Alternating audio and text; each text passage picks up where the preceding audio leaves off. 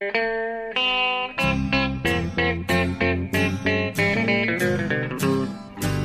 out there, we're on the air. It's hockey night tonight. Tension grows, the whistle blows, and the puck goes down the ice.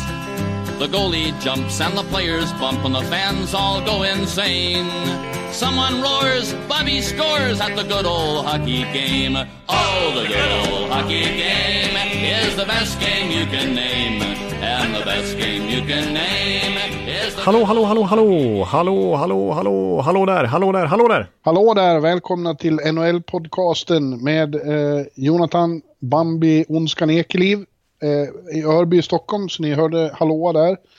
Och mig, Per Bjurman, just för tillfället i Nashville, Tennessee. Ja. Eh, och nu ska vi spela in avsnitt nummer 275 av denna ärvördiga podd. Ja, precis. Eh, 275. Så sent som jag hade ett jubileum tyckte vi var 270, men 275 är ju det är ju lite jubileum ändå. Det är jämnt och fint, så det, det understryker vi. När man fyller 275, då är det festen då. Ja, det tycker jag man ska. Då är man värd en tårta och lite champagne, så jag tycker. Ja. Frukost på sängen. Ja. Ja, hur är det med dig då hemma i, i, i Estocolmo? Örby? Ja, men det är bra. Jag andas ut lite grann efter en ganska hektisk trade deadline. Det har gått några dagar i alla fall, så vi har hunnit samla tankarna lite grann och hunnit se ett antal av de här spelarna involverade debutera för sina nya lag och sådär. Så att lite intryck har man ju samlat på sig nu. Eh, Sen klockan var 21, 21.30 någonstans i, i måndag svensk tid. Då hade ju du suttit och babblat i tv så länge så när jag ringde och hörde av mig om ska vi spela in direkt, då hade du ingen röst kvar. Ja, det är faktiskt sant. Alltså, jag, jag känner att jag är lite vek jämfört med typ eh, Darren Drager och, och Bob McKenzie Ja. som ändå suttit och babblat i TSN-studion ett helt dygn nästan. I alla fall sen tidig morgon. Eh, Ja. Men eh, nej, jag hade inte mycket röst kvar nu. Nu är den tillbaka i alla fall. Så att eh, nu kan vi Du är spela. ingen riktig hyla. Nej, uppenbarligen inte. Nej. Jag är dessutom lite så här småsjuk, men det kan man inte skylla på. Nu kör vi. Jag är inte, det är ingen upper body, det är ingen out with the flu, utan nu kör vi. Corona Jonte, säger vi. Du, det hoppas jag inte.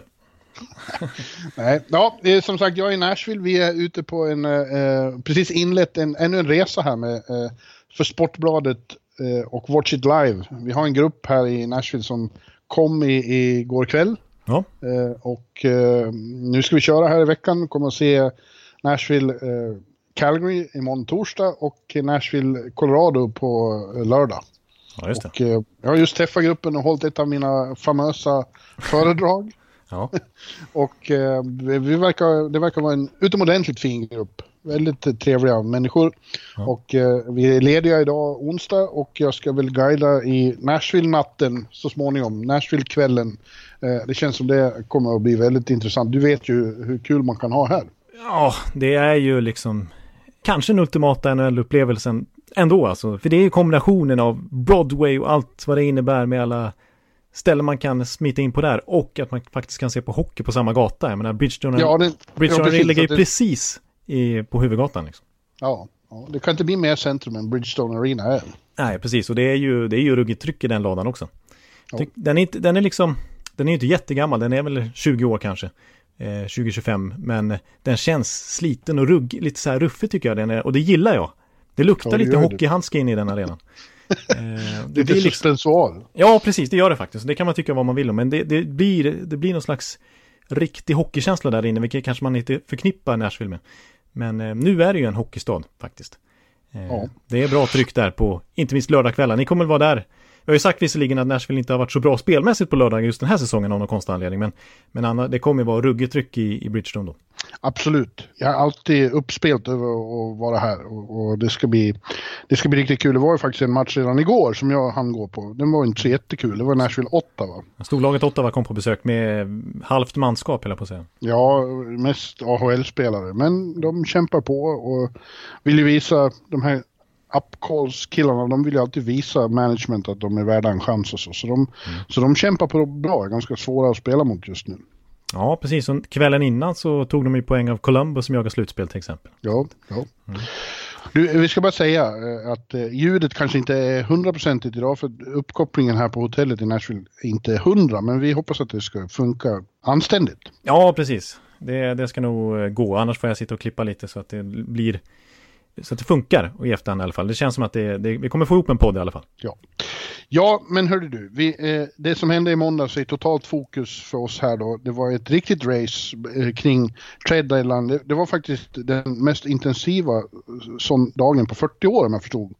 Det har inte varit så många trader och så många spelare inblandade sen, eh, sen 80-talet. Eh, ja, det är ju Ja, man upplevde att det var mycket liksom, men att det var så pass, det hade jag jo. nog inte förväntat mig faktiskt. Jo, men det, det kändes ju att, och det började ju direkt. Det brukar ju vara sega timmar först man sitter, kan det inte hända något, men, men eh, det inleddes redan tid på morgonen och sen kom det ju bara smäll på smäll på smäll. Det var ingen stiltje alls. Nej, verkligen inte, och då var det faktiskt så att den kanske största fisken på marknaden som man förväntade sig skulle bli tradad och generera det största utbytet, han förlängde ganska tidigt på förmiddagen nordamerikansk tid, Chris Kreider. Ja. Eh, trots det så hände det allt möjligt på andra fronter. Det var inte bara spelare som är så kallade rentals, UFAs i sommar, som blev bortbytta, utan det var ju det har ju blivit en trend nu att eh, titta lite längre fram och även vid deadline värva spelare som har term kvar på kontraktet. Mm. Ja, och, och, vi kan väl eh, titta på, vi tänkte, vi börjar alltid med Eastern Conference och vi, vi kollar på topplagen eller de lag som gjorde mest då eh, för, mm. för att förstärka sina trupper. Eh, och vi, vi kan vi, vi gör det enklast för, genom att titta på tabellen mm. och börja med Metropolitan och där har vi då, det är kamp om första platsen där som Washington nu har skaffat sig lite marginal igen. Mm. Fast den är väldigt liten. Och Washington har ju har ju varit aktiva fram till deadline. Ja, precis. Vi pratade en del förra veckan om Brandon Dillon-förstärkningen. En typisk Caps-förstärkning på senare år. De har alltid plockat in en back. Ja, det är en riktigt bra defensiv back som, som redan har gjort intryck på dem där och, och verkligen eh, armerat deras försvar känns det som. Ja, de har ju pratat om, och som jag pratade om förra veckan, att de ville ha in en defensiv pjäs som kan eh, rensa lite framför kassen. Det var ju till och med som jag sa då, att, att Todd Reardon, coachen efter Vegas-torsken, där fick ett litet utbrott och sa att kom igen nu, liksom, do your ja. job framför kassen, vi behöver ha lite mer jävlar anamma där framför mål liksom. Ja. Eh, och Dillon är ju den typen av spelare och har redan fått förtroende och spelar ju med John Carlson i första backpar. Ja, ja det, det känns som, eh, ja, som sagt vi pratade om det redan, men den är, det, det var en riktigt bra den stärker dem, definitivt. Ja, det skulle jag säga att det är en bra värvning för slutspelet. Ja. Men sen gjorde de ju en väldigt rolig, eh, får man säga, värvning inför, inför eh, dagen innan. Fick vi ju klart med att eh, ingen mindre än eh, Ilja Kowalczuk kommer till eh, Washington. Eh, så vi får, vi får kombinationen eh, Ovi-Covi. Ja, det, det, låter ju bra bara när man säger det liksom. Ja. Sen är det ju bra, det borde vara kul också, jag menar, de gamla kompisarna, det var ju faktiskt så att Covi när han eh, bröt kontraktet där med LA och inte hade något att göra, då firade han jul ihop med Ovechkin i, i Miami faktiskt. Ja, så, ja, så de, är ju väldigt, de. Mm. de är väldigt goda vänner. Jag, jag, skrev det någonstans att jag har varit med när, när de har liksom mötts och man möts, nu sa jag möts. nästan Brassard, mm. ja. Eh, och spelar för olika lag, så har man stått i korridorerna utanför omklädningsrummet och plötsligt hört ryska skrattsalvor. De har liksom omedelbart efter matchen sökt upp varandra och står och garvar och, och, och babblar. Ja. Så att eh, jag tror att eh, stämningen direkt i omklädningsrummet höjdes dramatiskt bara av att Covi kom. Ja, faktiskt. Och, eh, alltså, nu, nu har vi dömt ut Covi tidigare på säsongen och hans floppsession i Kings. Så det var ingen tillfällighet att de gjorde så mycket de kunde för att bli av med honom och till slut helt enkelt bröt kontraktet båda parter. Men han har ju visat nu under sin korta session i Montreal att en harmonisk, motiverad 36 år Ilja Kowalczyk fortfarande är att räkna med. Ja. kan fylla en funktion och det känns som att han kommer vara högmotiverad ihop med sin polare Ovechkin att gå för en Stanley Cup i eh, Washington. Det är inte riktigt samma sak som det skulle ha varit för eh, runt 2010 men, men det är ju ändå eh, rätt häftigt att det är de två största stjärnorna i den generationen som, som förenas i Washington nu.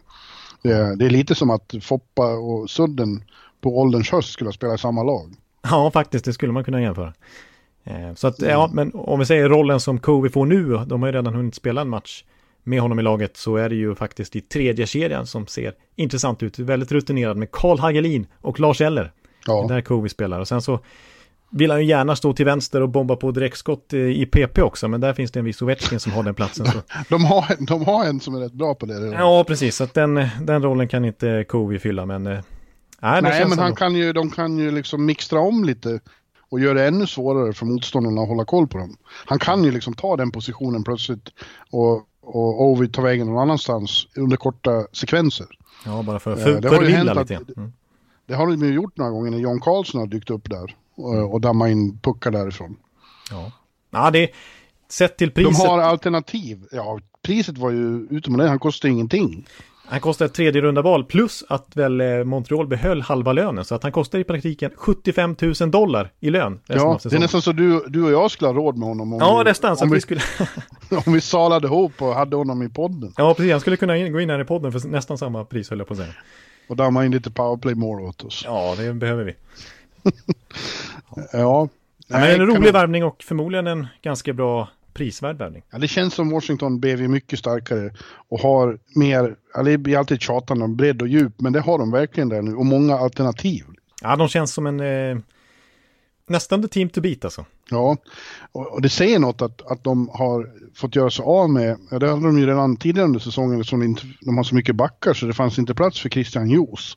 Och, och nu har de ju då eh, underbart för honom att han till slut blev tradad och hamnade i Anaheim där han ju direkt har fått spela.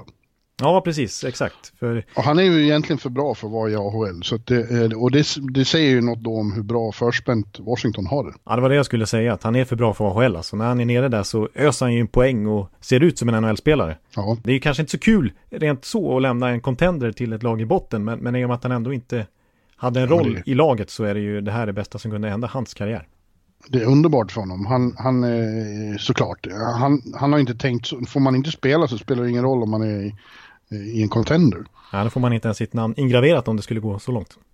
Det har han redan en gång. Ja, precis. Så han har ju varit hemma i, i Gävle och lyft den där bucklan. Ja, men det kommer att, det kommer att, han har en fin framtid i Anaheim tror jag. Det är jättebra för Liljosen. Ja, jag köper det. Ja, som sagt, eh, de är indragna då, Caps, i en, en eh, en väg som vanligt med sin klassiska gamla rival Pittsburgh om vem som ska sluta etta i Metropolitan. Mm. Uh, Philly har väl börjat blanda sig i lite också kanske. De ser väldigt starka ut, Flyers. Men Pittsburgh, mm. sin vana trogen så gjorde ju uh, vår vän uh, Rutherford rätt mycket. Alltså. Ja, precis. Han, och det roliga med honom, med honom tycker jag att han är så pass öppen med det. Han sitter i ja. podcasts inför trade deadline och säger vad han ska göra. Han, liksom, planen är absolut inte hemlighetsstämplad utan nej, vi ska in ett gäng forwards och vad händer? Ja, det, det, tre nya forwards kom in på slutet och räknar man in Jason Zucker så är det faktiskt så att de väntas i natt när vi spelar in det här ställa upp med en helt ny vänstersida jämfört med hur det såg ut för bara någon vecka sedan. Jason Zucker, ja. Connor Sherry, Patrick Marlowe och så Evan Rodriguez. Ja. Fyra nya vänsterforwards. Ja, vad, vad, vad, säger man om det då? Det är väl uh, utmärkt? Ja, det tycker jag. Det är liksom det är ju, det är inte, alltså Jason Zucker har ju kommit in bra och gjort det direkt. Det, det är inga superstars, men, men eh, är, även i deras fall så har de ju skaffat sig eh, en helt annan bredd och, och har, så, har så många options eh, nu. Precis, och de och har... ska man gå långt så krävs ju det. Precis, de har ju redan spetsen i form av Crosby, Malkin, Letang ja. och sådär. Eh, men de behövde ju bredden. Och speciellt när Gentzel har gått sönder. Ja. Så att, nej, jag tycker det absolut att det var bra värvningar och Marlowe kommer vara motiverad. Inte omöjligt att han lägger av efter den här slutspelspushen. Nej, han har fått se sig om på slutet han. ja, verkligen. Han har, precis. Och Rodriguez tycker jag är en ganska bra värvning. Lite underskattad spelare i Buffalo som jag tycker de slarvar bort lite grann. Även om det inte är någon, någon att bygga laget kring. Men en, en okej okay komplementspelare som kommer göra bra i Pittsburghs bottom six. Och Connor Sherry vet en, de ju verkligen vem det är i Pittsburgh. En liten, en liten statsdarling, han det, Rodriguez? Ah, det vet jag kanske inte, men, men, äh, ah, men en, en, ja, lite så. Han är en, en bra, en bra komplementspelare. Ja. Uh, enda tråkiga var att han inte fick sällskap av, av sin fellow veteran i San Jose, uh, Joe Thornton, till någon contender. För att, och det läste jag igår, att Big Joe, Jumbo Joe, var besviken över det. Det, det ja. talades ju väldigt intensivt om att han var aktuell för Dallas och skulle återförenas med Little Joe. Men de lyckades inte få ihop den traden. Nej, det blev aldrig någonting för Joe Thornton. Och tidigare i veckan pratades det ju om att Boston skulle kunna tänka sig ta in honom, att han skulle gå tillbaks till Boston. Som ju draftade ja. honom first overall på 90-talet. Men eh, nej, det blev ingenting och eh, det fanns tydligen lite intresse bland lag runt slutspelsträcket. Men det var inte Thornton i sin tur intresserad av att häva sin klausul för. Eh, han ville gå till en riktig contender där han kände han hade chansen att vinna och det trodde han att han skulle få göra. Men den typen av bud blev aldrig materialiserad. Nej. Och då, då blev han helt enkelt kvar. Och som du säger, när han satt där i omklädningsrummet dagen efter och fick svara på frågor om trade deadline så var han ju besviken. Han sa ju, det här kanske var hans sista chans att gå för en Stanley Cup. Ja. Ja, vad synd. Dallas hade, hade nog blivit jättebra tror jag, just med, med Pavelski. Precis, just med Pavelski och det kändes ju logiskt med just Dallas också med tanke på deras historia att plocka in gamla rävar. Alltså Pavelski är ju lite sån. Corey Perry, Jason Spezza, mm. Patrick Sharp. Och man kan ja. gå ännu längre bak i tiden. De gillar att ta in gamla profiler och, och låta ge, ge dem en sista push liksom. Ja, vad synd att det inte hände. Men Pittsburgh, de, de kommer vara med och, och, och vara betydligt svårare att slå ut i år, tror jag, än vad de var förra året. Ja, det lär inte bli 0-4 i matcher första rundan, utan Pittsburgh kan faktiskt... Eh, jag blir inte förvånad om de skulle gå hela vägen. Nej, nej, nej absolut inte. De är ett mycket tänkbart alternativ. Ja, ja de är en av fem, sex contenders. Ja. Eh, Philadelphia gjorde inte så jättemycket. Eh, de är bra som, som det är. De, de de gjorde ju två moves som jag tycker jag skulle vilja klassificera som Bjurman-moves. Sådana här komplementspelare som ja. du gillar att eh, plocka in ganska billigt. Nate Thompson och Derek Grant. Mm. De har ju direkt gått ja, in som tredje respektive fjärde center. Ja, men det är ju ofta med sådana, eh, på, på de punkterna, det måste vara eh, det måste vara rustat där också därför att eh, som vi vet när det kommer till slutspel de stora stjärnorna blir rätt lätt, eller inte lätt men de blir ofta bort bortraderade. Så de, ja. de är så hårt bevakade, får ingen tid och utrymme så andra måste bidra på, på, på ja, det måste vara, det måste vara bra på, på, på djupet. Exakt, och, och, Grant har ju fått en hel del beröm för att i skymundan göra en hel del poäng i en ganska liten roll, inte minst i Anaheim nu i år och tidigare också. Så att eh, jag tycker det är okej okay värvningar sett i priset. Och att det definitivt. Eh, gör Philadelphias trupp som helhet lite bredare och lite bättre. De känns som de är rätt bra nu. Fyra raka och eh, eh, svåra, svåra att spela mot. Ja, precis. Och det är AVs första år. Alla lag han har första året går ju bra. Ja, precis. Och alltså jämfört med de här lagen vi har pratat om och komma in, komma in på också senare som ligger i toppen av tabellen så ah, de har ju ingen press på sig riktigt Philadelphia. Det är ingen som förväntar Nej. sig, i alla fall inte externt, att de ska vara med och hota om bucklan hela vägen. Eh, så att de kan spela ganska mycket utan press tror jag. Ja, det är en spännande liten dark horse. En outsider, ja. Mm. Mm. Boston eh, gjorde nog lite mindre än de hade hoppats ändå. Eh, Kase mm. kom ja, in. Ondrej Kase eh, som du säger. Ja, och det är väl en ganska typisk eh, Boston-spelare. Nu är han ju skadad. Eh, han är sjuk. Ja, sjuk till och med. Mm. Ja. Och ja, Nick Ritchie, det, mot Danton Heinen är väl också en sån på djupet eh, förstärkning. Ja, där, den blev jag lite konfunderad av för jag tycker Danton Heinen har smält in ganska ja. bra som sån här eh, gubben i lådan-spelare i Boston. Ibland i andra kedjan, ibland i fjärde kedjan i boxplay och andra PP. Alltså han kan dyka upp lite överallt och gjort det okej. Okay. Ja. Och center och ytterforward och så vidare. Medan Nick Ritchie var ju en jättehypad talang som junior. Alltså han hade ju verkligen kroppshyddan för sig. Han väger ju över, långt över 100 kilo, typ 106 kilo tror jag. 1,90 lång och en riktigt, riktigt kraftpaket. Eh, och på juniornivå så öste han ju poäng och mål. Men hans något begränsade spelsinne ändå har liksom inte riktigt räckt till på NHL-nivå för att han ska vara den elitspelaren som Anaheim hoppades på när de draftade honom tidigt.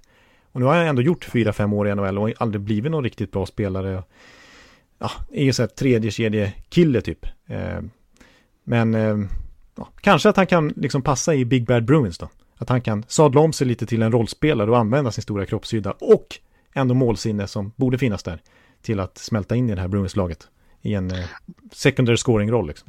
Brian Burke satt ju i Sportsnet-studion och kallade honom överviktig till och med. Ja, jag, till och med så, ja. Inte jag, bara... Mm. Jag, jag känner som att jag kastar vissa småstenar i, i, i glashus här, men det var inte det var jag som sa det. var Nej, han. Det var, det var Burke. ja, Ja, nej, men, uh, men, Boston, eh, rent allmänt så tror jag att det, var mindre gjort än de hade hoppats ändå. Jag tror, de var ju väldigt inne på Chris Kreider då. Mm. Som omedelbart försvann från marknaden. Jag tror att det, det var nog det, en missräkning för Boston tror jag ändå. Ja, för det hade varit en nivå till. Att få in en ja. hemmasonen, komma till Massachusetts och, och verkligen eh, spetsa till det laget inför slutspelet. Men mm. de kunde inte, vi kommer komma in på Rangers och de kunde inte skiljas från varandra, Kreider och Manhattan. Nej, vi, kom, vi kommer till det. Mm. Men Ka jag, jag, vill säga att Kasse, Ka eller Kase ska jag säga då, kanske, Kase. Eh, ändå, om han blir frisk, han har haft hjärnskakningsproblem tidigare i karriären också. Att, att det, det, finns potential där och det skulle vara kul om han kan förlösas med sin tjeckiske landsman David Krejci. Alltså, mm. det skulle ju kunna bli en riktigt bra andra kedja där med Dubrusk, Krejci och Kase för att han har ju visat i sina bästa stunder när han varit helt skadefri och, och på humör att han har väldigt mycket hockey i sig. Ondrej. Ondrej. Du är Ondrej med honom. Ja, nästan. Jag är Ondrej med Ondrej Palat i alla fall. Det, fin- det, det, det är den tredje Ondrej. Det var ju han målvakten också. Ondrej Pavelec, ja. ja. Pavelec, så ja. sa man. Ja, just det. Ja, nu går vi till ett lag som vi nästan aldrig pratar om, som ingen är intresserad av, som heter Tampa Bay Lightning. um, fruktansvärd övergång. Ja, de, eh, de har ju också varit aktiva och gjort värvningar av den typen som, ja, om du kallar dem Bjurman-värvningar så skulle jag vilja påstå att eh, de har gjort några sådana.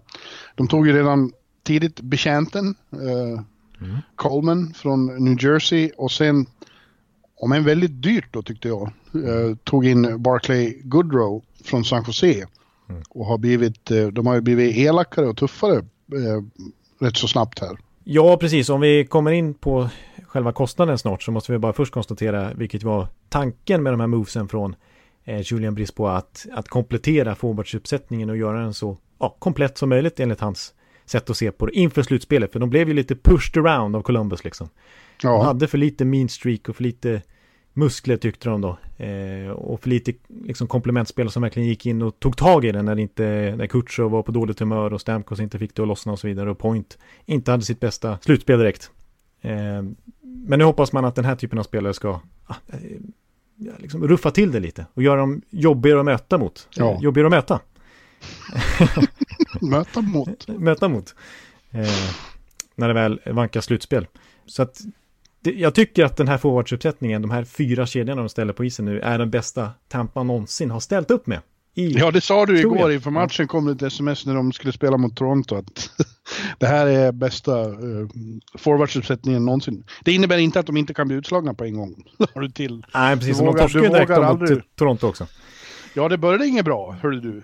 Nej, men eh, ja, det, det, så kan det gå. Eh, men eh, det ser väldigt bra ut i alla fall. Men sen måste vi ändå naturligtvis konstatera att det är ju jättedyrt alltså att ge upp tre stycken första runda val som det i praktiken innebär. Två faktiska nu i kommande draften och Nolan Foot som man tog i första rundan i somras här. Det är ju, ja. kan man säga, att det blir tre första runda val då. För komplementspelare som det trots allt är, Blake Coleman och Barkley Goodrow. Ja. Eh, men då ska det visar man... ju också att, att de, går, de går för att vinna nu. Ja, precis. Nu, nu ska de vinna. Ja, verkligen. Men då, då, skulle man kunna säga så här att, ja men kunde de inte lagt de här tre första runda valen på typ Taylor Hall då tidigare? Eller på... Ja, men det är inte det de behöver. Nej, det är inte det de behöver och de har absolut inte råd med det lönetaksmässigt. Inte den här säsongen, men framförallt inte över tid. Och det är det som gör att Goodrow och Colemans pris blev så högt. Varken New Jersey eller San Jose behövde trada respektive spelare. För de har kontrakt även, även över nästa säsong på väldigt cap-friendly kontrakt. Alltså Coleman på ja. 1,8 miljoner dollar. Han är betydligt bättre spelare än så. Goodrow på under en miljon. Och han har spelat 20-21 minuter per match i San Jose den här säsongen och gjort det väldigt bra.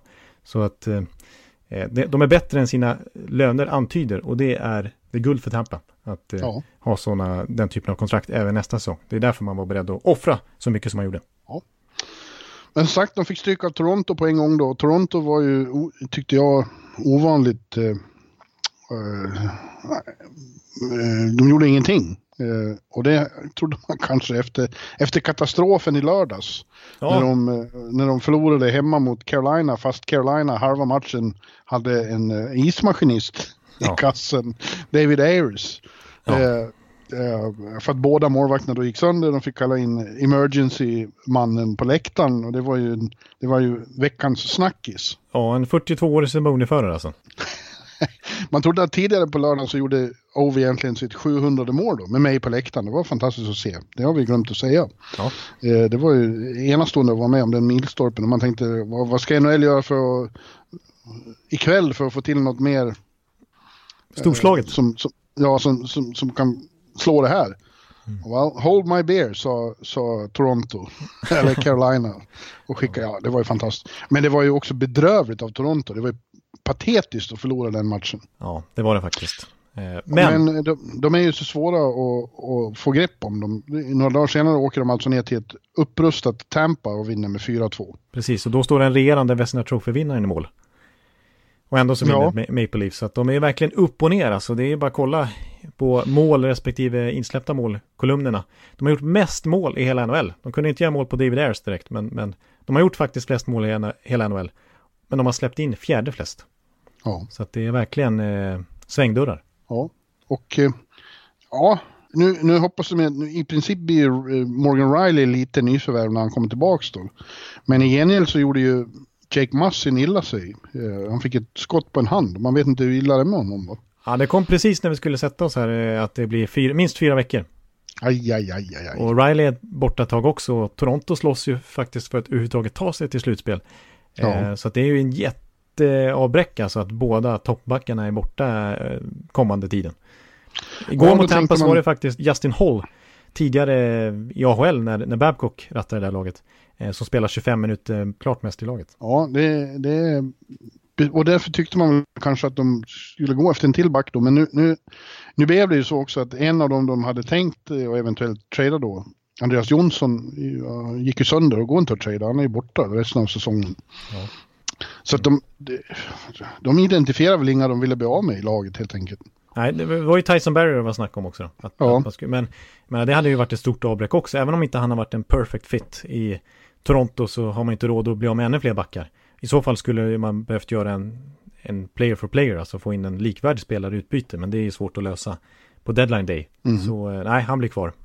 Eh, och som du säger, man ersatte ju Jonsson lite grann några dagar tidigare med att få in Dennis Malgin från Florida. Men det var ju inte den typen av blockbusters eller något, något, något som sjunger till som Toronto gjorde som man kanske förväntar sig. När det är som press på den organisationen, på den Ja, på Cal Dubas i hans lagbygge när man har sparkat Babcock och det är Sheldon Keefe och Dubas duon här som ska visa att den här storsatsningen, dyra truppen är en contender på allvar.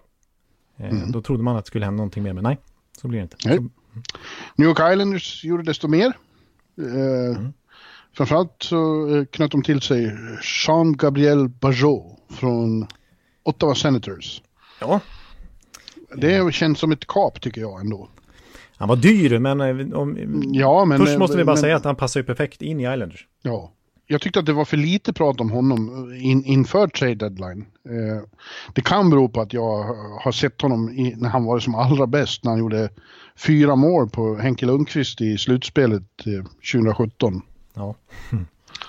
Eh, men eh, eh, så, så, så att det var, det var lite väl mycket fokus på Chris Kreider och för lite på honom tycker jag. Jag tycker nästan han var nummer två. Av dem det pratades om på förhand. Eh, precis, alltså en fantastisk säsong i år. Han har fått ta enormt ansvar i Ottawa och spelar ju jättemycket där, men ja, ligger väl på, han gjorde ju mål direkt i Islanders-debuten nu också, så att 25 mål den här säsongen. Men tidigare i karriären har han aldrig varit över 20 mål. Och den här säsongen dessutom så skjuter han 18 procent, alltså en skottprocent på 18 procent och det är ju väldigt högt och inte en siffra han har varit i närheten av tidigare. Så effektiv. Men jag håller med dig om att man kan inte bara titta på scoring när det handlar om JP Peugeot, Peugeot, Pe- Peugeot. Utan det är ju en spelare som gör väldigt mycket nytta även utan puck. Och i, Mm. i boxplay och med sin etterhet i forechecken och så vidare. Han är ju otroligt snabb också. Eh, och som sagt, jag tror jag var inne på det lite förra veckan att Islanders spelar ju lite som i boxplay hela tiden nästan, även 5 mot 5. Väldigt kompakta, Ja. kryper ihop eh, eh, vid sin målvakt och, och svår, svåra att penetrera där inne i egen zon. Men sen kan de sticka väl på kontringar som de gjorde mot Pittsburgh i den serien i fjol och bli livsfarliga liksom. Och Peugeot är ju precis den spelaren, en riktig boxplay-specialist och livsfarlig i kontringspelet. Ja. Jag tror han kommer passa perfekt i trots-systemet. Ja. Och redan sen tidigare hade de då åkt över Hudson River och hämtat Andy Green från Devils. Sen var det ju väldigt nära tydligen att, att de lyckades, att Lou fick hämta till en till av sina gamla grabbar. Eh, just det. Parisi fr- från Minnesota. Det var ju långt gånget men de fick inte ihop det på slutet. Ja, de skulle ju köra ett eh, bad contract mot ett bad contract. Alltså eh, Zach Parisi som ju är en okej spelare fortfarande och gör ett gäng mål per säsong. Men ju har kommit till åren, är mellan 34-35 år och har kontrakt till 2025. Så att Wild vill ju verkligen bli av med honom. Ja, eh, med ja. det kontraktet liksom eh, som kommer tynga dem över tid. i sin tur vill Islanders bli av med Andrew Ladds kontrakt. Det är ju en av de största floppvärvningarna i modern tid. Han är ju alltså nere i AHL liksom. Ja, Har ja. han varit. Eh, eh, och har också kontrakt i tre, fyra år till. Och då var ju tanken då att de skulle byta dåligt kontrakt med varandra och lägga till lite pusselbitar vid sidan om. Och båda spelarna hade faktiskt gått med, gått med på det här. Alltså Zach Parisi var beredd att flytta familjen bort till Long Island och Andrew Ladd var beredd att börja om i Minnesota istället. Eh, och jag tycker att den här traden hade varit bra faktiskt för, för Lou och Islanders, att de hade vunnit på det. För visst, Andrew Ladds kontrakt är lite kortare och går, går ut och lite snabbare. Men eh, det är två, fortfarande två dåliga kontrakt och Zach Parisi är fortfarande en bra spelare, alltså god för 50-60 poäng per säsong, god för kanske 25 mål. Och eh, nu när Islanders verkligen går för det med den här Peugeot-traden och så som Lamoriello satsat så hade det varit bättre att få in en Zach Parisi istället för att ta Andrew Ladd i AHL. Det hade ju ändå Mm. hjälpt dem på kort tid. Och då hade det kanske varit värt att försöka lösa den här traden. Men nej, det, det gick som sagt då inte. Nej, men det är också väldigt, det är roligt eh, humoristiskt hur, hur förtjust Lou är i sina gamla killar. ja, precis. Det är som att han vill bevisa att eh, jag gjorde rätt back in the day. Det, är- de är bra killar. Exakt, en riktig Lou-värvning också när, när Toronto tokratar Leo Komarov när Lamoriello Ja. lämnar. Ah, då, det är det första Lou gör, att nej, då ska jag minsann ha en Islanders för att visa er borta i Toronto att det här är en, en bra spelare för laget som helhet. Ja. Eh, en kort eh, Lou-story, får jag dra den bara? Som kanske vissa har hört, men som jag tycker ändå är kul. Han är ju väldigt speciell. Om, om man jämför honom med Rutherford som jag sa tidigare som sitter i podcast inför Trade och berättar vad han ska göra så är ju Lou raka motsatsen. Ingenting får ju läcka. Det vet Nej. vi om att eh, till och med assisterande coacher och sånt där får ju absolut, de har ju munkavle liksom. Det är bara vissa som får prata med media och sådär, ingenting ska läcka Ja. ut. Och då finns det en, en story när han kom till Toronto att första dagen när han sätter sig på sitt kontor där att eh, okej, assistent, nu får du fixa så att min telefonlinje är krypterad. Det ska vara omöjligt att avlyssna. Eh, ja, det är bara liksom, ingen ska kunna spela in vad jag säger och sånt där, utan det här ska vara, då kan ingenting läcka. Och säger Toronto, oj, en sån telefon har vi inte, skit också. Och Luke säger, ja, en dag på er att lösa det här. Och de jobbar som bara den i, i Toronto-personalen där för att lösa det. Det går en dag, Luke kommer tillbaks. Vad, är min telefon? Nej, vi har inte lyckats lösa det, helt omöjligt.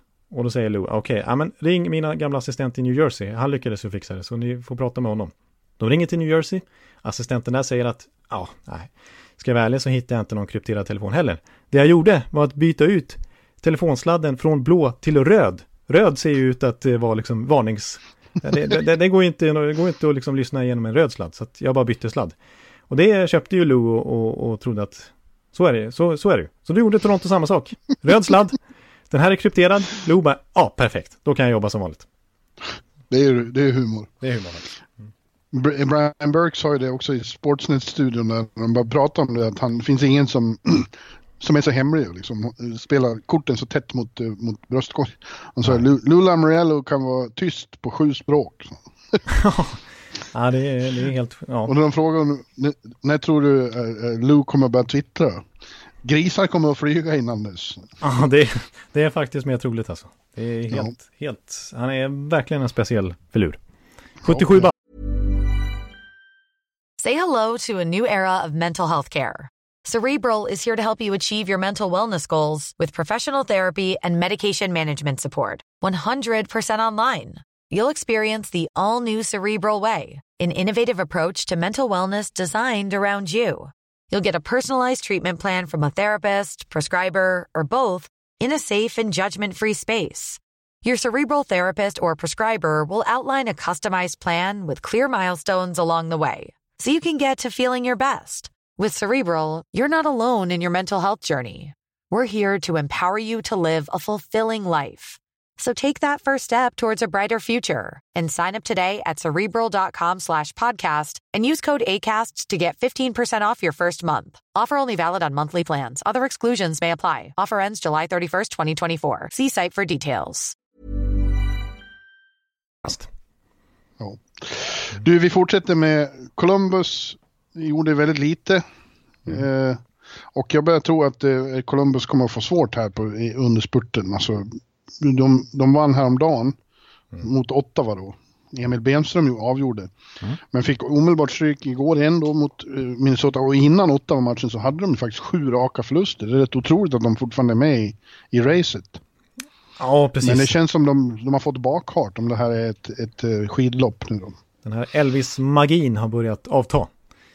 Mm. Ehm, Så att de rider inte på den vågen längre. Och de hade ju faktiskt inte assets att kunna vara aktiva vid deadline här heller. För de gjorde ju av med så otroligt mycket i fjol när de trädde till sig Ja. både Duchene och Zingel och sådär. Och Ja. behöll Panarin och Bobrovski så att de hade ju knappt draftval eller prospects att vara riktigt heta på marknaden med. De Eh, skickade Sonny Milano till eh, Anaheim och han fick avgöra direkt. han gjorde två kassar. Ja. Ja, kul för honom. Ja, precis. Så de fick in Devin Shore, lite mer Tortorella-kompatibel spelare kanske. Ja, möjligt. Men de eh, behöver vi inte orda så mycket om tycker jag. Nej, Eh, Carolina betydligt intressantare trade deadline. De, Mm. eh, de gjorde betydligt mer än man trodde att de skulle göra. Eller hur? Man trodde att de var framförallt ute efter en målvakt. ja, man Eftersom båda då gick sönder där, Mrazek och Reimer. Men, men det vart inte så mycket med. Nej, precis. Det, blev, det var faktiskt tvärtom. De förstärkte i två andra lagdelar. Visst tänkte Ja. man nog att de skulle förstärka på backsidan med tanke på Dougie Hamiltons frånvaro resten av säsongen. Att Brett Pesce har ådragit sig en allvarlig skada nyligen också och blev borta länge. Men eh, eh, det blev ju två profilerade backar in och det blev en riktigt profilerad center in också. Ja, det var väl en av de större skrällarna att de, att de tog eh, Vincent Trocek från Florida. Ja, precis. Det snackades lite i dagarna innan att han skulle vara tillgänglig. Men jag har svårt att förstå logiken i det från Floridas perspektiv. Vi kanske kommer Ja. in på det senare om vi ska ta det nu också. Äh, Vi pratar lite från Carolinas perspektiv. Och de gjorde sig av med spelare som har känts som stora, åtminstone Wallmark försvann ju där, vår vän Lukas. Ja, Eh, och han har ju varit en stor Rod Brindamore-favorit. ja, Så det var, tycker jag var oväntat att de gjorde sig av med honom och Haula då. Ja. Eh, men Tr- Trocek, visst, det är ju ett eh, fynd för deras del. Precis, verkligen. För visst, eh, han har inte varit lika bra som han var innan den här svåra fotledsskadan. Han ådrog sig i början av förra säsongen var ju. Eh, dessförinnan gjorde han ju 75 poäng en säsong där. Men Ja, grejen med Trocek, han har ju fortfarande gjort, är fortfarande en, en bra poängspelare liksom. Men han bidrar med så mycket mer. Han är också sådär lite Peugeot-aktig tycker jag. Väldigt ettrig. Bra i olika spelformer. Bra, han kan spela ytterforward, han kan spela center. Han har också den här lilla mean streaken som jag tror kan bli nyttig i slutspel. Han är ju verkligen en sån som spelar med hjärtat utanpå kroppen. Eh, Mm. Och det tror jag passar i just Rod Brindamores stil också. Alltså han är, jag tror, om Lukas Wallmark var en favorit så tror jag att Trocek kommer bli det för Brindamore också. ja. Ja, och så som sagt då två backar, Sami Vatanen och Brady Shea. Ja, lite oväntat eh, kommer komma in på att Shea eh, lämnar Rangers tycker jag, men det är ju en, en bra back också det här med att, som vi sa, lilla, trenden att ta in spelare med, med term left. Alltså Shea har ju kontrakt i fyra år till. Och Mm. Trocek har det i två år till på ett väldigt prisvärt kontrakt. Vilket gör att jag tyckte det var konstigt från Floridas perspektiv. Och så Vatanen då som ju är har haft en stökig session tycker jag i Devils och framförallt nu varit väldigt skadedrabbad den här säsongen och är ju faktiskt borta just nu men väntas vara tillbaka Mm. snart. Eh, det, när han väl är frisk så är det en eh, etablerad backpjäs att slänga in också. Så att, eh, Ja. det, det är väl målvaktssidan som är ett litet orosmoln men eh, de två andra lagdelarna Ja. ser väldigt starka ut. Och lite kemin. Man, vi har pratat några gånger om att eh, ibland så ruckar man på saker och så blir det fel. Ja. Eh, och jag tror att Wallmark har varit en väldigt omtyckt person där. Som kommer vara saknad. Men han själv var han glad. Han hamnade i Florida och sa att ja, det var lite stökigt nu men det ska bli kul att slåss om slutspel med Florida istället. Ja, just det. De är ju liknande position i tabellmässigt Ja, ju. verkligen. Eh, och jag tror du är glad för att ha en svensk och gagga med i, ja du har ju Strålman visserligen, men nu får du en till. Trevlig Ja. fyr att ha att göra med i Miami. Ja, det är fler svenskar i Panthers än i Lightning för första gången. Ja, just det. Då kanske dina... kanske du börjar ringa dit istället. Det var i och för sig Ja. negativt. Ja, ja men så har vi Rangers då. Så det var ett intressant, de var ett intressant eh, kapitel där i, inför trade deadline. Hur klubbledningen skulle göra. Mm. Om de för tredje året i rad, vilket ju många trodde skulle ställa till med majbrasa och skicka iväg viktiga pjäser för att verkligen fördjupa sin rebuild. Mm. Men in the end så tog de beslutet att eh, nu, nu är den här rebuilden på väg åt andra håll. Vi måste behålla de här spelarna. De har gjort det så bra på slutet.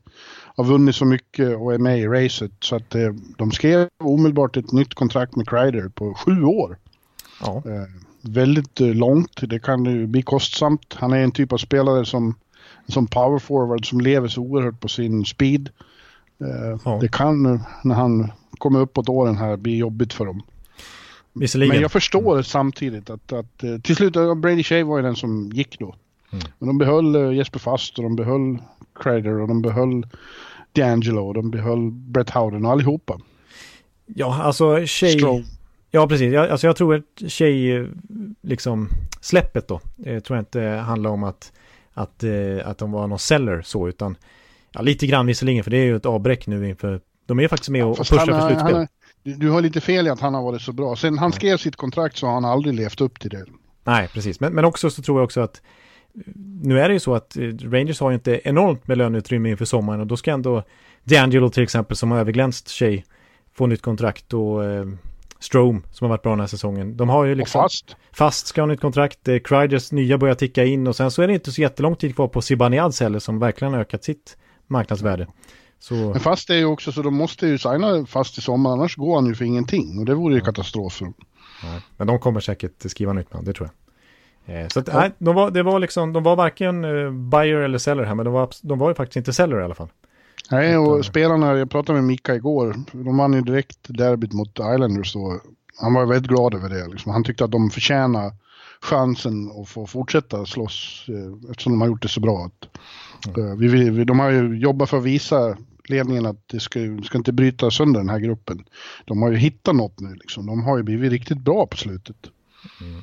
Ja, det är ett riktigt signalvärde faktiskt att, att signa nytt med, med Kreider i den ålder han är inne i och det läget i tabellen de befinner sig i att verkligen visa att nu är den här, de har liksom nått botten. Nu är de, ja. nu är de, nu klätt, de har verkligen inlett stegen uppåt. Fyra poäng upp till eh, Columbus på sista wildcard-platsen och tre matcher färre spelade. Det har ju Carolina också då. Med bara två poäng upp till Columbus, men ändå. Jag läste någonstans att Rangers faktiskt har tagit fjärde flest segrar om man bara räknar ordinarie tid. Om man skiter i straffar och eh, övertid så har de faktiskt fjärde flest segrar i hela NHL den här säsongen, New York Rangers. Ja. Det är inte dåligt. Det var bara dumt att tappa 3-1-ledningen i tredje igår och ge Islanders en poäng i alla fall, för de slåss ju med dem också. Ja, ja. Men bra ja. Mika att lösa det i alla fall. och sen var det ju speciellt med målvaktssituationen där då. Det var ju var, vi var många som funderade på vad händer med med Lundqvist och Georgiev bakom eh, Sjistorkin. Då är Sjistorkin ute och åker bil och hamnar i bilolycka i Brooklyn och blir borta några veckor. Så omedelbart så är ju Georgiev och Lundqvist paret, de måste rida nu. Ja, precis. Det är precis som i början av säsongen. Att det är de två som, som står. Ja, var, att, var, var mycket svart humor om att eh, Lundqvist har varit inne och mixtrat med bromsarna. Ja, exakt. Man har sett ett antal bilder. Men eh, ja, olycklig händelse, verkligen eh, bilolycka för Sjistjorkin och Bushnevich var ju med i den också. Ja, dessbättre så var det ju, det var ju inte jätteallvarligt, tack Nej, precis. Utan inga, inga större skador. Och det var ju Nej. tur det. Ja, det var det. Så får vi se vad som händer med Henke då. Han säger ju själv att det, det, efter säsongen ska de ta en rejäl diskussion om det här. Och behåller de Georgiev då, då får de ju nästan lov att köpa ut Henke då. Ja, precis. Om de inte lyckas hitta någon tradepartner. Det känns som att jag tycker ju och argumenterar för det flera gånger att det mest logiska, även om det känns lite ovärdigt, är att köpa ut Henke då så att han liksom blir en free agent och det blir mycket friare på något sätt. Ja. Inte minst för honom då. Ja. Eh, att välja hur han ska avsluta sin karriär. Så, Precis. Eh, mm. Då kan ju San Jose vara ett alternativ som sannoliken behöver målvakter. Ja, precis. Och de borde försöka avsluta börja om lite med, nästa säsong. Ja, avsluta med något år med Erik i solen i Kalifornien. Inte så dumt. Ja, det, det, det kan han nog tänka sig. På, på, ett bättre kontrakt liksom. Mm. Uh, ja. Florida har vi just pratat om. Uh, finns inte så mycket mer att säga där. Eller? Ah, jo, det tycker jag. Men det man kan säga i alla fall är ju att... Du, du vill prata om alla lag? Ja, men jag måste ändå konstatera... Jag kommer aldrig att komma ut på Broadway. Nej, precis. Nej, men det jag vill säga snabbt om Florida i alla fall är att jag tycker det är märkligt. Alltså, de storsatsar i sommar, somras. Eh, gamla Trump-kompanjonen Vince Viola, deras ägare där, säger att Nej, men nu, nu går jag in med pengar här. Nu, nu tar vi in Joel Quenville här på det. Ja, det är faktiskt den dyraste coachlönen i hela NHL just nu med tanke på att Babcock fick sparken. Och mm. man tar in Sergej Bobrovski på sju år, 10 miljoner dollar. Eh, en stor flopp har det visat sig hittills då. Ja. Men, men, verkligen sats, satsar. Sannolikt. Ja.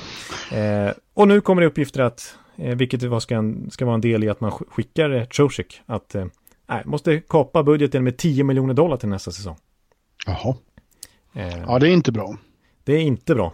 Men då tycker Nej. jag också att det är ologiskt av Talon att trada just Trocek som ändå är en prisvärd spelare. Alltså 4,75 miljoner dollar i två år till för Trocek är ju mycket hockeyspelare för pengarna så att säga. Ja. Alltså det hade varit mer logiskt att kanske trada då Mike Hoffman och få som är ju unrestricted free agent som man förmodligen inte kan behålla i sommar eller Dadonom eller sånt där. Det hade varit mer logiskt tycker jag än att trada en spelare som man har värde av eh, nästa och kommande säsong när man ändå måste kapa budgeten. De kanske inte gillar honom som person. Ja, man vet inte. Det någonting Nej. måste ju ligga bakom i alla fall. Ja, nu måste vi snabba på lite Jonte. Ja, ja. Jag har inte hela dagen på mig. Nej, du vill ut och träffa gruppen i... Ja, jag, jag, jag, vill inte. Jag ska träffa gruppen om 45 minuter. Aj då. Mm. Ja. Eh, och dessförinnan ska jag hinna duscha tänkte jag. Oj då, då får vi rappa på. Då får vi köra väst nu då, direkt. Nej, du skulle säga något om Montreal också. Ja, okej, okay, men då tar jag snabbt om Montreal. Okej, okay, men jag vill bara konstatera att det blev ju ingen stor deal av Montreal. Alltså de skeppade Kovalchuk och Nick Cousins försvann och någonting med dem som försvann och sådär. Men det blev ju ingen av de här eh, Tatar eller Dran eller till och med Domi som det snackades om, eller Petri. Men, Carey Price. Som till ja, precis, exakt, precis. Men eh, eh, Pierre LeBrun var ju inne nu i sin liksom, summering och TSNs stora insider att eh, watch out för Montreal i sommar. Där kommer det hända grejer. Det är, det är laget att, att hålla ögonen på då. För det, mm. Bergevin kommer, kommer göra något ordentlig rokad i truppen. Och så ska man notera då att Montreal är de som hostar draften, är värd för den och har faktiskt 14 val i draften på hemmaplan. Så man verkligen ja. samlar på sig där. Eh, och jag är lite inne på att drömscenariot i Montreal är att de ska vinna draftlotteriet. För de missar förmodligen slutspel och kommer vara ett lottery-team. Och de vill ju ha Montreal-sonen Alexis Lafreniere, en ny franchise-spelare på ta han first overall i Bell Center hade ju varit någonting. Och lyckas de inte vinna draftlotteriet, nej, jag, inte, jag utesluter inte att de tradar upp med alla sina draftval och försöker komma åt första valet så att de får ta, utropa Lafreniere på franska i Bell Center i, midsommar. Mm. Ja. Ja, de övriga fyra lagen, Buffalo, New Jersey, Ottawa, Detroit, de var ju säljers även om Buffalo var lite konstiga. Ja. Eh, riktigt vad de i det här läget ska med Wayne Simmons till förstår man inte. Nej, precis. Åtta poäng upp till slutspel och en väldig massa lag före i kön och så agerar de buyer vid deadline. Det... Ja. Det... Och New Jersey, det, det var ju majbrasa där. Det var intressant att eh, Fitzgerald hade sagt före, ställföreträdande general manager, att alla var för ett pris var alla utom Jack Hughes, Nico Hischier och Blackwood McKenzie tillgängliga. Ja. Mm. McKenzie ja. Blackwood, han har, ett, han har två efternamn som namn. Eh, ja. Du vände på det. McKenzie Blackwood. Alltså. Ja. ja. Det låter ja. som en fotbollsspelare har jag sagt länge. Ja, just det, det tycker jag. Mm. I West Bromwich. Ja, det är sant. Västlagen gjorde ju mindre faktiskt, eh, de flesta. Eh, det var några mm. få som, men topplagen i, i Central, St. Louis, Dallas, Colorado, eh, det hände inte jättemycket.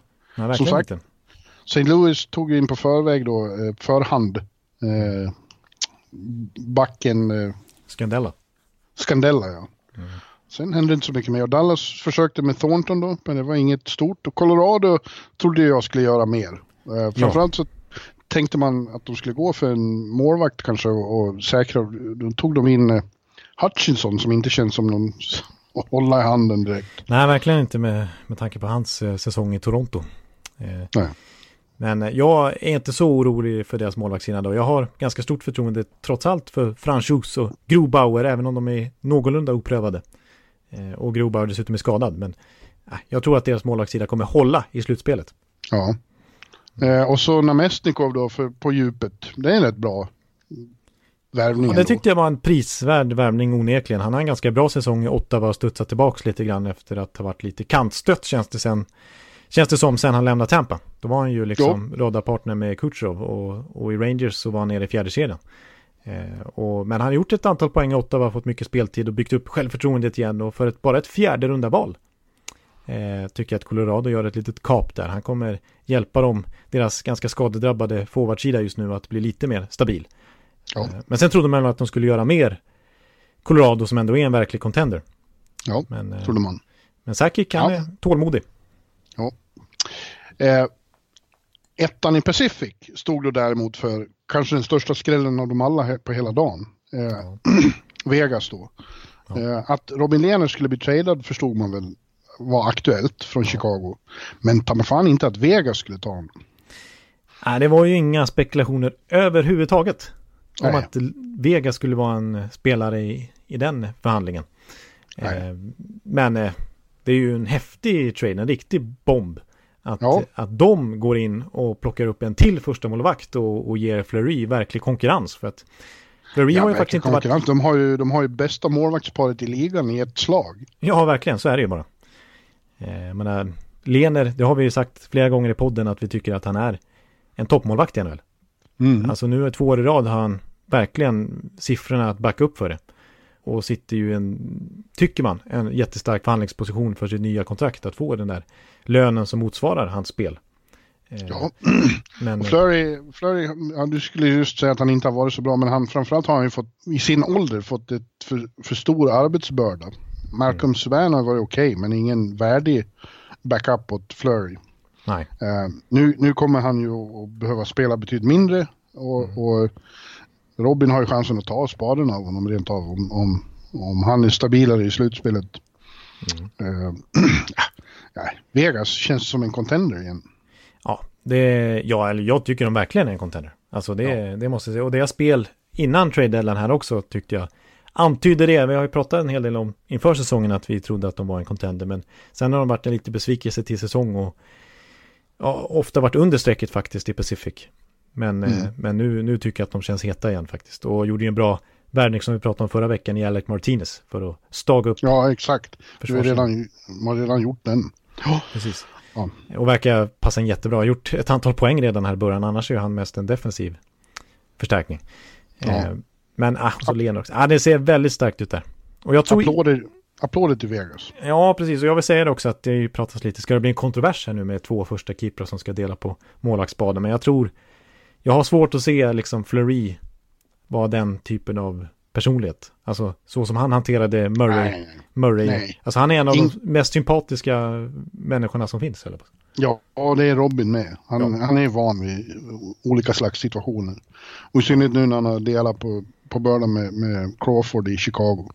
Ja, jag tror precis. att de kommer att komma oerhört bra överens också. Precis, för det ska jag säga att Crawford är ju ändå en, lite av en ikon i Chicago. Han har ändå varit första keeper i två av de här tre Stanley Cup-vinsterna ja. och varit det hur länge som helst och har otroligt hög status i organisationen. Och Lener mer eller mindre konkurrerar ut honom den här säsongen men det har inte varit någon som helst kontrovers dem emellan. Utan Nej. de har haft en bra relation och det kommer han ha med Flurry också. Vegas kommer att bli bra. Nu har William blivit het också. Wild Bill gjorde hattrick senaste matchen. Ja, äh, deras mm. topp 6 är ju, är ju nästan lika bra som deras målvaktssida. Vancouver gjorde mest innan trade deadline. Vi har redan pratat om att de tog Tyler Toffoli som igår tackade genom att avgöra på övertid mm. i Montreal. Mm. Han har sett bra ut i början. Mm. Ja. Edmonton eh, var ju aktiva så det hette duga. Ja, det var de. Och eh, det var ju framförallt eh, Steve Eisenman som Ken Holland ringde upp. För han ja. känner han ju bra. Så att det var ju Detroit som tradade med Edmonton. Och, och eh, först var det ju Mike Green. Ja. Och sen var som, det... Ja. Så Mike Green är ju lite... han har ju sjunkit till bara var ju en superback förr. Ja. Men eh, det måste ju vara ett jävla lyft för honom att få komma från Detroit i botten av botten under botten. ja, verkligen. Ja. Under botten faktiskt. Till ett lag som slåss i slutspel och i en lite mindre roll där kanske så kommer han ändå göra sto stora saker. Tror jag. Mm. Eller stora saker, men, men han kommer att vara nyttig. Precis, han är ju ingen eh, storback defensivt eh, och har aldrig varit, men verkligen inte nu längre. Han har ju, han har ju varit eh, ganska vilse i egen zon, precis som hela Detroit eller på att säga då. Eh, ja. Eh, men hans underliggande siffror är ganska bra den här säsongen, trots allt när det kommer till transition-spelet, alltså att sätta ett bra första pass och liksom flytta upp spelet när han väl har pucken. Så att det är ändå okej okay värvning till, en, till ett billigt pris för Edmonton. Och så dessutom... Och användbar i powerplay fortfarande. Exakt, och så då dessutom Andreas Athanasiou Ja, och, om Edmonton var snabb, såg snabba ut förut så ser de ju nu så snabba ut som man, blir, man sätter på sig halsduken bara om man tänker på dem. Ja, precis. För, nu, nu... för vinddraget. Exakt, för de tog även in en annan snabb spelare från Ottawa i det fallet, Tyler Ennis. Och ja. nu när de mötte, ja, här i nattens match som var så, det var ju mot Anaheim, den matchen som Sonny Milano avgjorde. Eh, så, så var det ju faktiskt så att Conor McDavid spelade med Athanasiu och Tyler Ennis i samma kedja. Har det någonsin funnits en lika snabb NHL-kedja? Nej. Nej, det kan det inte ha gjort. De gjorde ju faktiskt två mål också. Ja. Den trion. Ja. ja, intressant. Det blir kul att se om inte annat. Det blir det faktiskt. Så jag tyckte det var ganska bra agerat av Ken Holland att... Ja, alltså ganska... De hade inte så mycket löneutrymme heller. eh, att laborera med. Så de hade ju svårt att gå efter typ en Mike Hoffman som det snackades om. Eller Peugeot mm. Som det snackades om också. Utan det blev lite billigare lösningar men för den skulle ändå förstärkningar. Ja. Eh, att, men eh, som någon sa åt mig här för länge sedan att ja, eh, de är otroligt, de åker nog fruktansvärt snabbt. Eh, men, det, men det finns de som inte åker lika snabbt men de vet vad de ska. Ja, jag håller med om det som många har varit inne på också att, att eh, visst, Athanasi, man kan häpnas över hans speed. Men eh, visst, McDavid vill ju ha någon som ändå förstår honom lite grann och hans spelsinne. Det är svårt att vara på samma nivå i spelsinnemässigt men ändå som, som han kan lira med liksom. Mm. Och Athanasiu, det är väl det som är lite problemet som gjort att han inte har tagit nästa steg som man har trott i flera år. För att han, han är lite för enkel liksom. Det, det blir lite för lätt, liksom enkelspårigt att bara forsa fram genom mittzon och skjuta en puck så det blir tekning liksom. Ja. Eh, inte det här liret som McDavid vill ha. Så vi får se hur, hur det, den kombon, kemin blir där, men de börjar i alla fall bra med två kassar. Jag har tagit upp honom i fantasyn i alla fall. Mm. Både honom och Green faktiskt. Ja, så Green jag på direkt. Ja. Det ser man. Får vi se vad det blir. Jag gillar ju skämtet uh, som någon skrev också att eh, Ken Holland eh, förhandlade med Iceman också om ett six rounder för att få tillbaka sin kontorstol. när, de ändå, ja. när de ändå hade så mycket att göra med varandra. Mm. Ja. I övrigt Calgary, de tog då svenska backen Erik Gustafsson från, från Chicago. Ja. Men sen gjorde de inte så jättemycket mer va? Nej, nej, precis. Det pratades ju jättemycket om att de skulle ta in en till forward och allra helst en rightfattad eh, kille. Mm. Eh, men eh, det blev ingenting. Det snackades om Tyler Toffoli innan han gick till Vancouver och det pratades om lite större trade med New Jersey för Cal Palmieri. Eller Mike Hoffman från eh, Florida, men det resulterade i ingenting. Utan Nej. Eh, Erik Gustafsson då istället på backsidan. Jo. Eh, och här i Nashville så var ju David Poyle för en gångs skull väldigt eh, inaktiv. Han brukar ju vara, han brukar ha en smak för riktiga big splash trader. Men mm. inte den här gången. Och han sa efteråt att ibland är de bästa traderna de man inte gör. Precis. Just i år har man då kunnat tro att eftersom det har varit trögt att eh, de skulle försöka spicea upp saker och ting, men nej. Ja, men han kanske är lite bränd efter eh, ett antal misslyckade Ja. Liksom, för, för länge sedan, för fyra, fem år sedan, där han tog in Centurelli och någon till, eh, jag kommer inte ihåg vilka det var. Ja, och förra året var det ju Simmons, Simmons och Micke, Mikael Granlund och sådär. Ehm, så att nej, han valde att ligga, ligga lågt nu. Men de är ändå tillbaka på slutspelsplats, Nashville, och pratade med Arvidsson efter matchen igår som gjorde mål och han var ju väldigt framkom. ja, det har varit en otroligt tung säsong och vi har varit dåliga och trots att vi har varit så dåliga så är vi med i racet och det känns inspirerande och han sa för egen del att för jag frågade det här om att han och Filip plötsligt under Heinz då har fått mycket mindre spel, istid. Mm. Så ja, det är bara ett kvitto på att man inte har varit tillräckligt bra. Så. Och, och, eh, det måste man se sig själv i spegeln, inte skylla på andra. Men jag gillar de här utmaningarna, så har det varit hela mitt liv. Jag tycker om att kämpa för de saker jag ska ha. Precis, han har verkligen, han eh, draftades ju som överårig och var ju aldrig sedd som en supertalang i, i sin juniortid. Så han har verkligen haft den typen av eh, utmaningar i hela karriären nästan. Ja, men han gillar de utmaningarna. Det, det tyckte jag var, var fint sagt. Ja, ja. Nej, men och jag menar när Nashville gick till final, då var de ju sista lagen i slutspelet. Så ja. det kan hända igen. Vi ska inte räkna bort dem. Winnipeg och Arizona som väl också fortfarande är med och slåss. De gjorde inte heller mycket. Nej, alltså Winnipeg eh, tog in några billiga spelare som jag tyckte de gjorde bra. Det var ju inte så häpnadsväckande, men de fick in Dylan DeMello och de fick in Cody Eakin och de fick skicka några mid-round picks liksom. Det var inga första val eller andra val och sådär som rök, utan mm. eh, det tycker jag var okej. Okay. Sen är, ser deras backsida fortfarande väldigt blek ut i konkurrensen. Ja. Men ja. Eh, någonting gjorde de i alla fall. Eh, Arizona, jag... ingenting. Nej, precis. De, de gjorde den största värvningen hela säsongen när de tog in Taylor Hall. Mm. Och har sett till att behålla honom. Ja. det var lite snack om att de skulle trade han igen då, men nej. I övrigt låg de lågt. Eh, fått tillbaka Darcy Kemper nu efter två månader. Ja. Eh, jag vill säga om Calgary när vi, bara om Erik Gustafsson, vi lämnar han snabbt där, att han är faktiskt, direkt fick han gå in och ratta första PP. I och med att eh, Giordano är skadad. Ja. Så en kul för honom ändå tror jag. Och bra för hans eh, värde. Uppenbarligen, uppenbarligen var inte värt så mycket, bara ett tredje rundsval nu vid deadline, trots att han gjorde 60 poäng i fjol. Men så ja, så mycket har hans värde sänkts då med tanke på att det gått tyngre i år. Men, ja, men han tror jag är en sån som mår jättebra av ett miljöombyte. Ja, precis. För att skulle han eh, ösa in poäng i PP för Calgary nu och eh, liksom ta dem en bit i slutspelet så då kan han få ett fint kontrakt i sommar. Ja. Mm. Ja. Ja, Ekan. Hur länge har vi hållit på nu då? Nu har vi hållit på i, och nu ska jag hitta ungefär en timme. Mm. Ja. ja, nu är jag väldigt kissnödig också förstår du. Alltså nu, nu är det både gruppen som står och skriker på dig och eh, du är kissnödig så, här, så nu, nu känns Nej, som... jag har en halvtimme på mig till gruppen. Så okay. jag hinner väl både gå på toa och duscha och grejer. Ja, just det. Apropå Calgary och gå och kissa så var det ju det Johnny Gaudreau ja, gjorde det var förra. Kul. Mm. Det var roligt. Mm. Under morning skate där alla plötsligt lämnade Johnny Gaudreau isen och alla tänkte va? Va? Ja, det hann ju bli en stor uppståndelse på kort tid. Ja, mm. så kom han tillbaka och sa nej jag var kissnödig bara. Ja. och driva med media. Ja, ja han, ja. Fem plus faktiskt. Ja. ja, men du nu börjar ju eh, efter, efter trade deadline så är det ju inget kvar. Nu finns det inga mer hållpunkter annat än att köra järnet och nu växlar alla upp. Det kommer att bli ett sjusatans race här under spurten sista dryga månaden. Ja, det är bara ett 16-17-tal matcher kvar för många lag. Ja, så att det, eh, mm. nu, nu skiljs vinnarna från förlorarna. Ja. Eh, det, det är nu grundserien blir som allra bäst. Det ska bli jävligt kul. Ja, faktiskt. Nu ska det bli kul. För det blir ju ofrånkomligen lite lugnt där i december, januari. Liksom, ja. eh, ju, det känner ju spelarna själva. Men nu, nu, nu, känner, nu är det nästan som att slutspelet börjar lite grann. Ja, eh. och just i New York blir det kul att vara nu då eftersom Rangers faktiskt är med i racet. Det var länge sedan det spelades betydelsefulla matcher i New York i mars. Ja, ja det är precis. Så att nu, du kommer få lite kul för en gångs skull i Madison Square Garden. Ja, det är rätt kul. På många andra sätt. Och det är kul att vara här i Nashville. Nu ska vi köra så det ryker här. Sen kommer ju du till New York snart.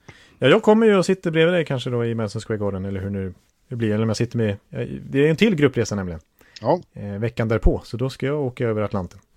Du och gamle Sten från Leksand. Ja, precis. Sten som var med oss i Tampa i 74 bast. Han, ja. han hänger i och, och, kommer med till New York också. Yes. Så det, det, det ska bli kul. Ja, det ska bli superkul. Men nu, då säger vi tack för den här veckan och, och, nu som sagt, nu kör vi. Nu kör vi. Vi avslutar med de orden. Hej! Hej! Hallå, hallå, hallå! Hallå, hallå, hallå! Alex Chiazot, Joe Luis Arena och Esposito. Esposito. Uttalsproblem, men vi tjötar ändå. Och alla kan vara lugna, inspelningsknappen är på. Bjuder Hanna Kohl, han är grym i sin roll. Från Kållesoffan har han fullständig kontroll på det som händer och sker. Det blir ju allt fler som rattar in hans blogg. Och lyssna på hans podd. One, two, time, speed, so Hallå, hallå, hallå. One, two, time, speed, so Hallå, hallå, hallå. Ekeliv, som är ung och har driv. Verkar stor och stark och känns allmänt massiv. Han hejar på Tampa och älskar Hedman. Sjunger som Sinatra. Ja, och det ser man. Nu är det dags för refräng. Dags för magi, Victor Norén. Du är ett geni. Så stand up at home and remove your hats. Höj volym, för nu är det plats. One, two, time, speed, so Hallå, hallå, hallå. One, two, time, speed, so Hallå, hallå, hallå. One, two, time, speed, so Hallå, hallå, hallå. One, two, time, speed, so Hallå, hallå, hallå. Det är otroligt länge sedan båda samtidigt var så här bra. Hallå, hallå, hallå. Det är otroligt länge sedan båda samtidigt var så här bra.